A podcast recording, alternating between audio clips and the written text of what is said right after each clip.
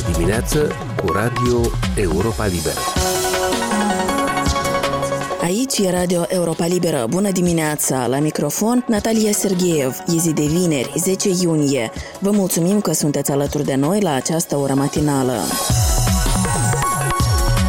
Directorul Centrului Național Anticorupție, Iulian Rusu, a declarat Europei Libere că instituția pe care o conduce își focusează atenția pe domeniile achizițiilor publice și pe justiție. Ascultați interviul peste câteva minute. Atunci când Iulian Rusu a fost ales la șefia Centrului Național Anticorupție, el le-a transmis ofițerilor din subordine că urmează să se concentreze pe marii corupți și să elimine cazurile de lipsă de integritate din interiorul acestei instituții. Valentina Ursu l-a întrebat pe directorul CNA dacă lupta împotriva corupției continuă să fie o prioritate în societate. Mesajul a fost tranșant, exercițiul ăsta este de durată. Însă partea ce ține de curățarea pe interior, eu cred că noi deja am atins suficiente rezultate. Astfel încât am schimbat conducerea în subdiviziunile Centrului Național Anticorupție și simt că chiar după 4 luni de activitate este o intensitate mult mai mare și un interes din partea colegilor ofițeri de a investiga eficient actele de corupție și a susține dosarele cu probe solide. Până acum toți au spus că instrumentează eficient aceste dosare. Apropo, câte dosare sunt? Pot să mă refer la câteva dosare care au devenit cunoscute publicului după ce noi am aplicat măsurile active. Deci a fost o operațiune mai complexă legată de tranzacționări fictive pe Forex. Deci o schemă de scrocherie care se cifrează la multe milioane de euro. Multe persoane au fost înșelate prin diverse instrumente de convingere la telefon sau prin alte modalități. Recent, ieri chiar, am avut o operațiune importantă legată de fraudarea licitațiilor pe vânzare de terenuri municipale și acolo se cifrează daunele către municipiul Chișinău la cel puțin 12 milioane de lei. Deci multe terenuri care au fost practic ilegal scoase din patrimoniul autorității publice locale. Avem și alte cauze în derulare. S-a mai dezvoltat și o cauză importantă legată de trucarea achizițiilor publice și ce ține de alimentația în municipiul Chișinău. Deci practic săptămânal noi venim în spațiu public cu 2-3 operațiuni active. Se depun toate eforturile din partea colegilor ca aceste cauze să fie investigate. Statistic vorbind, sunt în jur de 350 de cauze în cadrul Direcției Generale Urmărire Penală,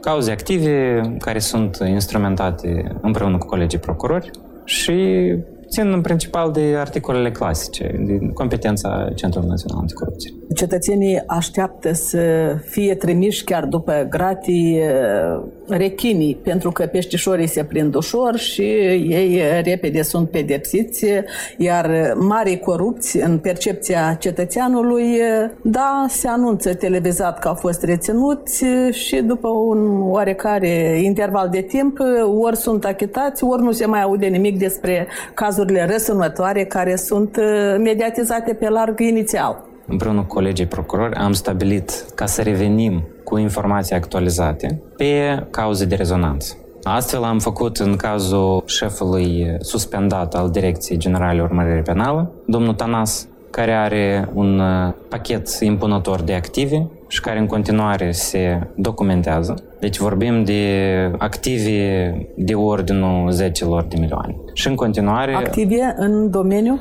Active în diverse bunuri, imobile, conturi bancare. Deci această activitate desfășurată de către Agenția de Recuperare a Bunurilor Infracționale, subdiviziune din cadrul CNA, și colegii noștri de la Direcția Analitică ne susțin în acest sens, stabilind diverse legături. Sunt foarte multe acțiuni de urmărire penală care trebuie să întreprins, inclusiv audiere de martori, deci e și durează. Un astfel de caz cu implicarea unei persoane care știe foarte bine cum lucrează sistemul justiției, deci este efort și timp. Dar ce este important este că probatoriul a fost asigurat, se colectează probatoriu adițional și a fost asigurată acțiunea. Deci s-au aplicat sechestre cu concursul colegilor noștri procurori prin intermediul instanțelor de judecată. Un alt exemplu ține de fostul adjunct al procurorului general, Popov. Acest dosar a fost transmis în instanța de judecată. Deci acțiunile de urmărire penală s-au finalizat cu concursul colegilor procurori. Am participat la prezentarea informației detaliate Inclusiv s-au efectuat și expertiză judiciară și alte acțiuni.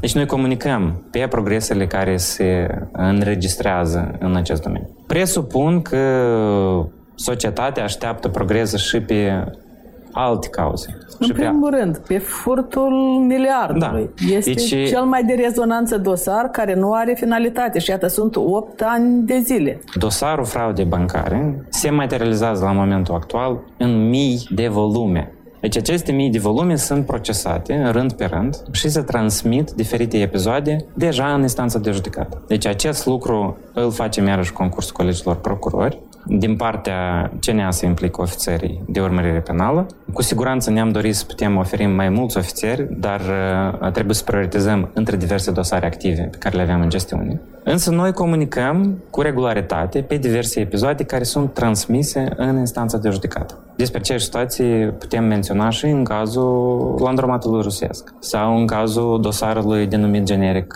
metal feros sau alte dosare de rezonat. Pe toate dosarele se lucrează intens. Colegii, spre exemplu, din cadrul ARBI au peste 160 de delegații de efectuare a investigațiilor financiare paralele. Asta înseamnă că trebuie analizat foarte multă informație brută. Dar se anunță cu regularitate că se pun sechestru pe bunuri și după asta ce se întâmplă? În bugetul statului ajung parte măcar din acești bani pe care încercați să-i recuperați? Am luat calea statului de drept. Deci procesul de recuperare a activelor presupune mai multe etape.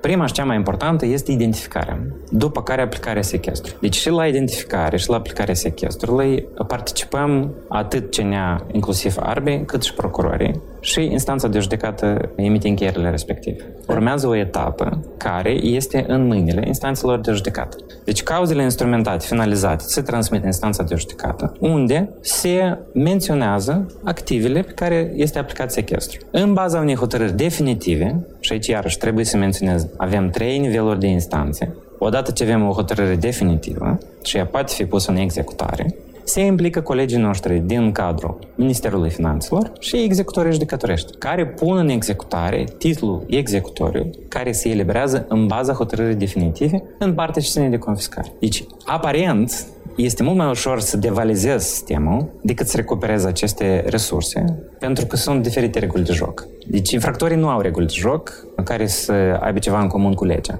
Noi trebuie să respectăm aceste reguli de joc pentru ca să nu avem ulterior deficiențe sau întrebări că nu a fost respectat procesul echitabil, că activele nu au fost identificate corect și ulterior să ajungem cu cauze de condamnare la CEDO.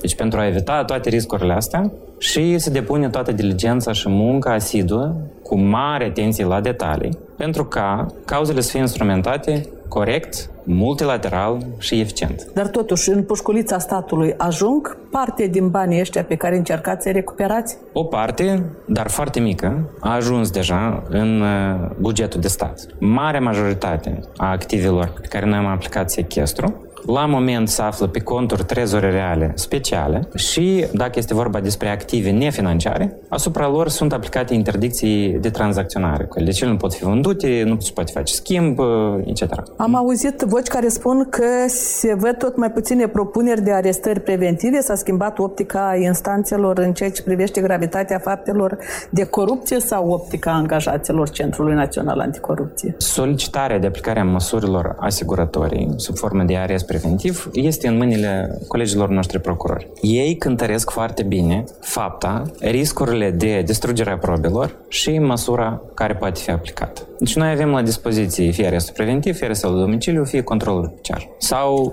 aplicarea nici unei dintre cele 3 enumerate. Noi, pe cauzele active, avem 31 de persoane care se află la arest preventiv la penitenciarul numărul 13. Plus mai avem încă 3 persoane care la moment sunt reținute și stau în izolatorul CNA. Eu nu am observat o schimbare de optică și trebuie ce să menționez, iarăși foarte important, și asta e un concurs de apreciere, de nivel de implicare a persoanelor în comiterea infracțiunii, mai ales când e vorba despre un grup criminal organizat sau organizație criminală. Asupra liderilor, în primul rând, se plasează măsurile de arest preventiv. Liderii acestor grupări? Da, pentru că riscul de distrugerea probelor sau de influențarea potențialelor martori, în primul rând, de la ei vine. Față de executori, în cadrul acestor grupuri criminale organizate. Aceste riscuri sunt mai mici, dar iarăși ele sunt cântărite în fiecare caz concret, pentru că se individualizează necesitatea de aplicare acestor măsuri asiguratorii. Apropo, lupta împotriva corupției este și tema pe acasă a Republicii Moldova, ținând cont că a depus această cerere de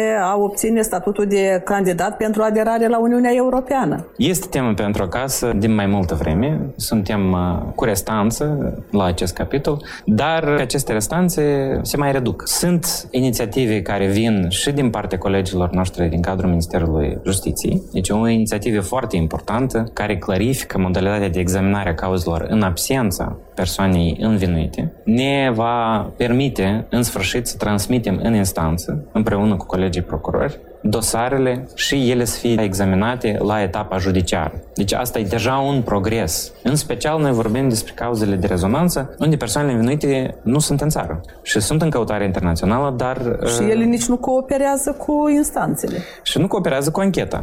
În cazul dat, evident, interesul nostru este să accelerăm pe partea de examinare a acestor dosare, pentru că probatoriul a fost colectat, a fost structurat și este deja de competența judecătorului să se expună. Deci, proiectul ăsta de lege, care, din câte cunosc, urmează în curând să fie examinat în Parlament, ne va deschide noi oportunități. Mai sunt și alte aspecte, ține de tema noastră de acasă și ea ține de recuperare.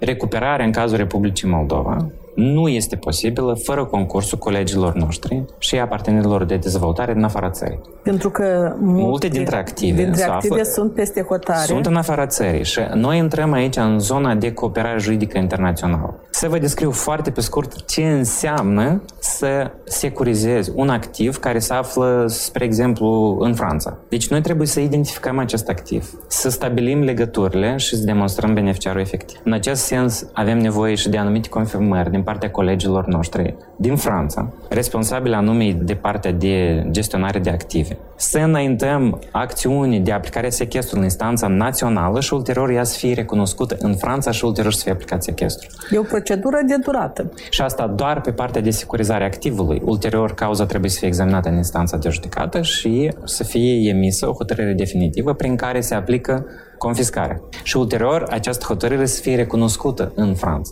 Deci e o procedură clasică și ține de cooperare juridică internațională. Noi suntem foarte activi acum în discuțiile noastre cu colegii din statele membre ale Uniunii Europene pentru a facilita acest proces de schimb de date și de aplicare cel puțin a sechestrelor și când va fi cazul de confiscare, când o să avem la noi în țară o hotărâre definitivă. Și atunci există șanse ca să fie recuperat ceva din ceea ce a fost dus peste hotare. Aveți dreptate, sunt jurisdicții și jurisdicții. Sunt unele care sunt cooperante, sunt unele mai puțin cooperante și din păcate avem și jurisdicții sunt unele care în general nu cooperează. Da, acest ultim caz încercăm să-l rezolvăm prin intermediul suportului colegilor noștri din jurisdicțiile cooperante, pentru că ei de asemenea dețin informații și putem extrage date indirecte. E posibil care, așa, da? Desigur, care demonstrează oarecum prin date indirecte, prin conexiuni indirecte. Deci orice frântură de informații este importantă pentru a structura acest puzzle. Și sunteți chiar optimist că Republica Moldova va reuși să recupereze o parte din activele care au fost duse în străinătate? Judecând după deschiderea fără precedent a colegilor noștri și deja unele progrese intermediare pe care noi le observăm, eu sunt destul de încrezut că, cel puțin parțial, noi putem să recuperăm aceste active.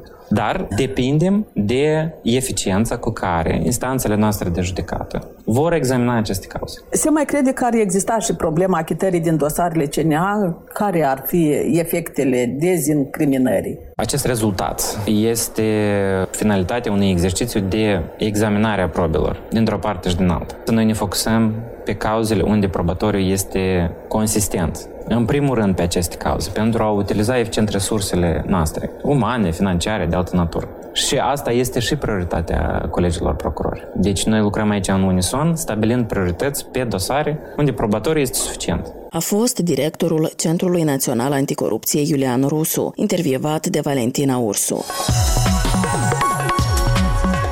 Aici se încheie emisiunea noastră matinală. Alături de dumneavoastră în această dimineață a fost Natalia Sergheev. Ne puteți găsi pe internet la adresa moldova.europalibera.org. Vă mai recomandăm să ne urmăriți pe Facebook, Instagram și YouTube. Vă mulțumesc pentru atenție. Aveți grijă de voi și de cei dragi. Aici e Radio Europa Liberă.